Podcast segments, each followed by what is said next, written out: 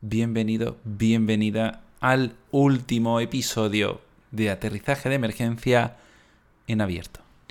Voy a abandonar todas las plataformas eh, en abierto ¿no? que eh, utilizo para publicar el podcast.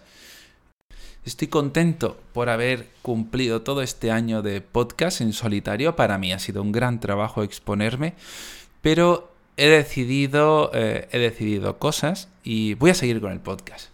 ¿Vale? Voy a seguirlo de forma privada y a través de eh, la newsletter aterrizaje de emergencia.com.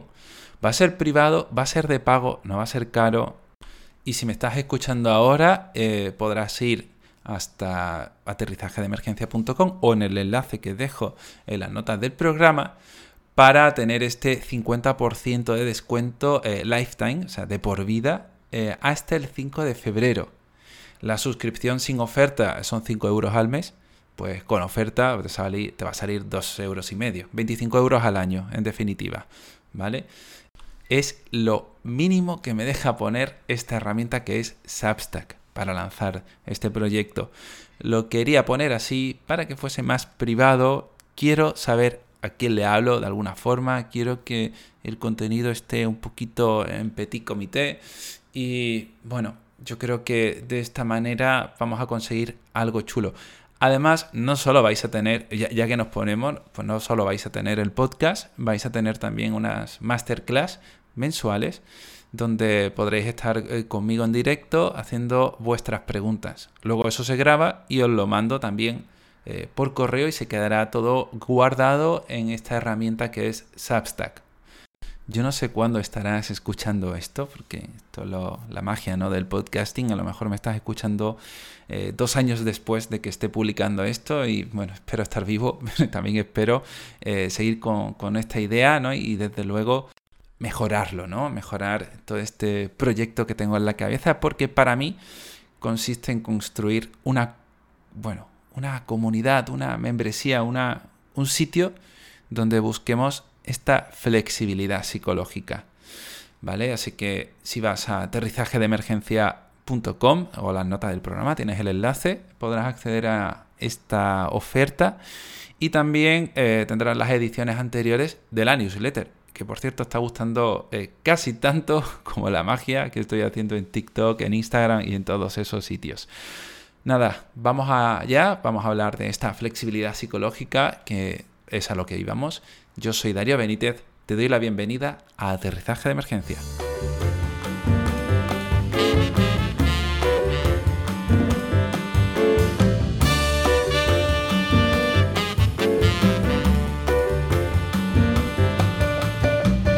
Hay un vídeo en el que sale Bruce Lee a mí me gusta mucho Bruce Lee. Eh, bueno, me gusta mucho el personaje, eh, el artista, tal vez el autor, ¿no? Porque era filósofo. Em, aunque luego, como persona, detrás había algunas cositas que del todo no me gustan. Pero bueno, me he criado escuchando a Bruce Lee. Bueno, el nombre de Bruce Lee. Eh, también he visto muchas películas por mi padre, que estará por aquí escuchándome seguro. Y, evidentemente eh, uno cuando es niño no es consciente ¿no? de las cosas que, va diciendo. Pero se viralizó un vídeo ¿no? en el que te habla sobre el agua. Sobre el agua que puede fluir, ¿no? que puede, eh, puede golpear, que puede ser muy fuerte, ¿no? Y termina diciéndote, eh, be water, my friend. Bueno, esto que a priori es un meme, desde mi punto de vista, habla de esta flexibilidad de lo que significa ser flexible, habla en el combate, pero también en la vida. Seguro que habéis escuchado mucho de esta metáfora de la caña de bambú o de estos edificios ¿no? que se hacen en sitios donde hay terremotos, que son muy flexibles, ¿no? precisamente para aguantar todas esas vibraciones, todos esos golpes de estas placas tectónicas y que no se derrumben. La flexibilidad nos permite mantenernos de alguna manera firmes en nuestra vida. Firmes que no rígidos, que lo contrario. Estas rigidedes, estas reglas rígidas, que va por el contrario ¿no? de esta flexibilidad psicológica, tienen que ver pues por ejemplo, ¿no? Cuando te dices, beber agua es bueno, comer mucho azúcar es malo. Esto, a priori, estos enunciados son, bueno, eh, parecen correctos, ¿no? Pero si los aterrizas y solo le haces caso de esta forma, ¿es de verdad el azúcar sí, siempre, siempre, siempre malo? Comer eh, lo que llamamos porquería, ¿no? Lo que pasa es que a mí esto de llamar porquerías a la comida en sí no, no me termina de gustar, porque bueno, es cierto que hay comida que no es tan sana como otras, pero, joder, se disfrutan mucho, ¿no? Cuando hablamos de azúcar, por ejemplo, y te dices, el azúcar es malo, salvo que tengas algún tipo de enfermedad y de verdad, de verdad no debas comer nada de azúcar, a priori eh, nos ha dado una serie de circunstancias muy agradables, ¿no? Eh, comerme, pues yo qué sé, unos crepes con chocolate o unos churros con Nutella, eh, un roscón de reyes, ¿no? Estas navidades o cualquier cosa así, me ha dado buenos momentos. De decir que ahí el azúcar es malo, me parece injusto, ¿no? Porque el azúcar está formando parte de un buen contexto. Igual que beber agua no siempre, siempre es bueno. Si bebes demasiada agua, puedes tener algún tipo de problemas, eh, por ejemplo, desequilibrando los electrolitos. O sea que no todo es siempre de la forma en la que nos dice nuestra mente. Aún así, diseñar estos eh, patrones, estas reglas, estos mandamientos, eh, nos ayudan a no estar pensando todo el día qué hacer, ¿no? Y a la vez también protegernos. Porque si metes, bueno, si alguien te grita antes de meter los dedos en el enchufe, espero que tú no hayas metido los dedos en un enchufe, habrás aprendido que bien del todo eso no te va a hacer, ¿no? Que te acerques con miedo a esos enchufes. Perfecto, no has tenido que recibir una descarga, no has tenido que beber lejía, no has tenido que, eh, pues no sé, enfrentarte a un coche pitándote o a un atropello, ¿no? Eh, cruzando en rojo. Todo ese tipo de cosas las aprendes a base de regla, aprendes a base de observación también, ¿no? Y son reglas que se mantienen en tu comportamiento, en tu historia vas a aprender muchísimas reglas. La mayoría, desde luego, son buenas. Lo que no es bueno del todo es no hacerles caso tampoco a las contingencias de la vida, a, las, a los aprendizajes de la vida, vamos a decir. También culturalmente, digamos, eh, podemos recibir ciertas reglas, ¿no? Y va un poco con la historia.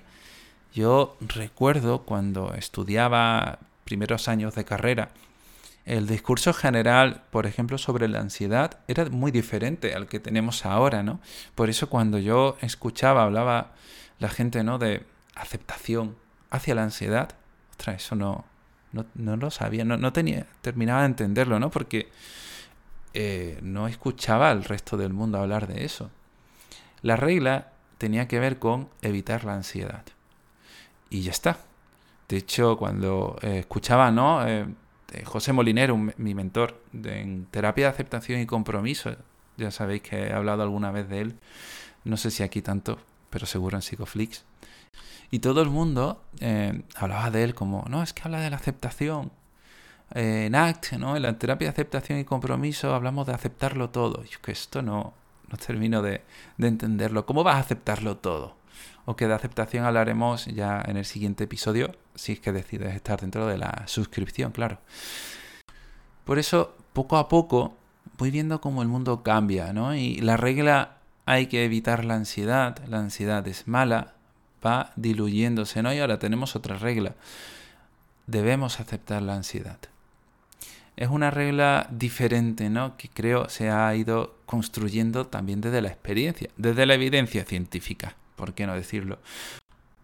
Y la ciencia nos ayuda también a romper muchas de estas reglas, muchas de estas eh, asunciones, muchos de estos prejuicios, por cierto, que si te vas a unos cuantos de siglos atrás, podrías ver a personas afirmar con rotundidad, por ejemplo, que las personas negras tenían menos capacidad intelectual que las personas blancas evidentemente la ciencia esto lo ha desmentido, ¿no? Pero, pero no hace falta solo la ciencia para desmentir muchas de estas reglas.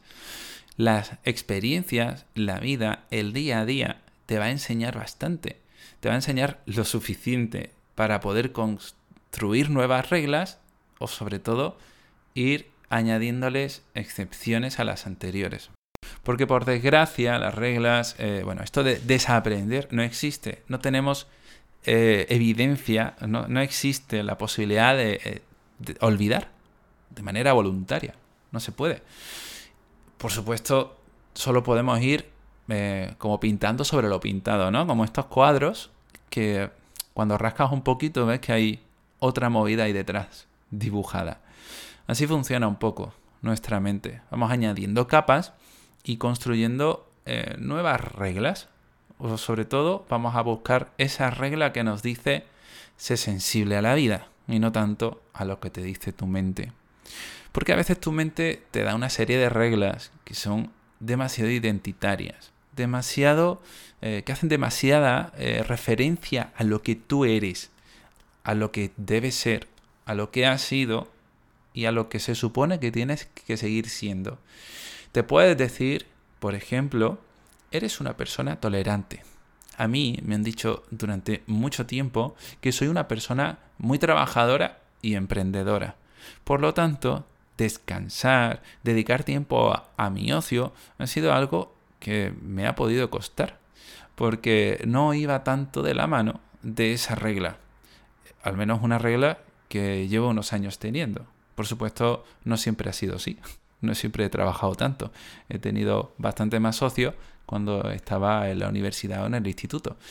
Digamos que hay una nueva regla que te define con la que te sientes cómodo o cómoda y que va dando como un sentido a tu vida.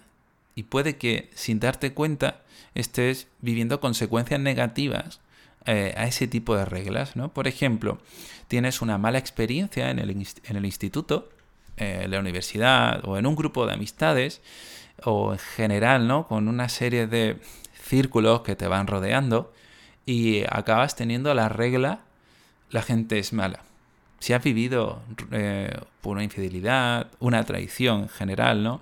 De una persona a la que querías mucho, un maltrato, es natural que desarrolles esta regla. Porque digamos que en la totalidad de tu experiencia hasta el momento actual has, bueno, tienes más datos para confirmar que la gente es mala que para confirmar que no lo es. Y ahí es hacia donde tira tu mente sobre todo para protegerte. Ya he dicho antes que estas reglas son eh, muy útiles para mantener la supervivencia, cuidar nuestro, entre comillas, bienestar, o sobre todo sentir el alivio de no exponernos a situaciones dolorosas. El problema es que a veces, ya sabéis, detrás del dolor pueden estar nuestros valores, pueden estar esas circunstancias más favorables, eso que de verdad nos hace tener coherencia, tener consistencia y, en definitiva, estar en la vida que queremos tener y que sobre todo, ya os digo yo, os merecéis. Cuando alguien viene a terapia, damos o intentamos dar un paso atrás.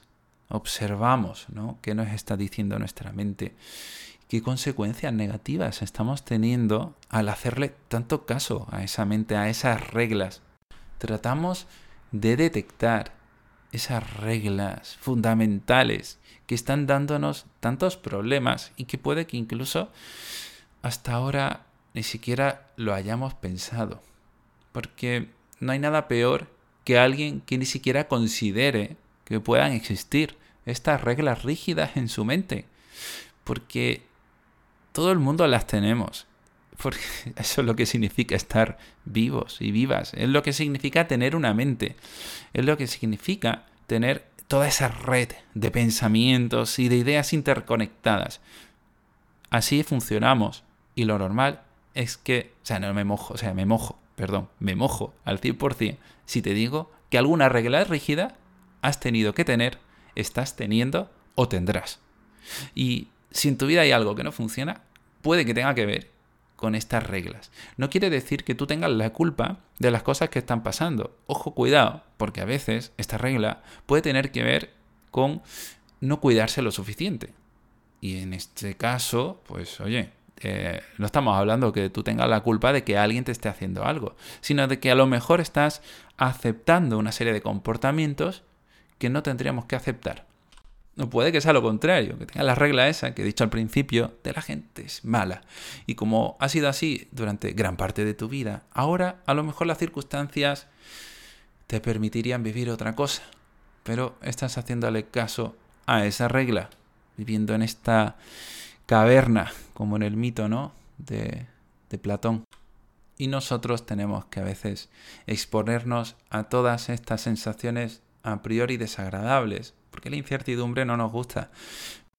Y no me vale eso. No, yo estoy muy cómodo, cómoda, mí, fuera de mi zona de confort. Es que ahí no estás viviendo la incertidumbre a la que yo me refiero. Hablamos de una incertidumbre que tiene que ver eh, con tu existencia, con que de verdad, de verdad tu vida se vaya al traste. Y una incertidumbre que a veces ni siquiera tiene nombre, que a veces es simplemente una sensación un poco abstracta, de reglas abstractas, que en consulta a veces conseguimos que tengan más forma. Bueno, yo te invito a dar ese paso atrás, a observar tu mente y a observar la vida, a decidir más allá de lo que te dicen esos pensamientos y aprender a ser sensibles a las circunstancias del presente. Con esto voy terminando este episodio que, es decir, me ha gustado mucho grabar. Este episodio que abrazo con nostalgia un poco, ¿no? Porque no termino, ¿no? Pero termino una fase. Y aquí yo también estoy buscando mi propia eh, consistencia, mi propia coherencia. Porque eh, no disfrutaba hasta ahora tanto grabar este podcast, ¿no? Sabiendo un poco que se perdía en los agujeros de internet, que no llegaba tanta gente como quisiera. Sin embargo, sí está llegando la newsletter la newsletter está creciendo cada vez más. Ya tengo unas mil personas suscritas. Y siento como más cercanía en todo esto, ¿no? estoy seguro de que muchas personas decidirán venirse ahí. Y además nos pondremos caras. Y necesito también este trato directo. Estas sesiones, aunque sean en online, aunque no descarto hacer algún encuentro anual, ya se verá. Porque desde luego buscaré también ser sensible a lo que me, diga la experiencia, pero también a lo que me digáis vosotros y vosotras.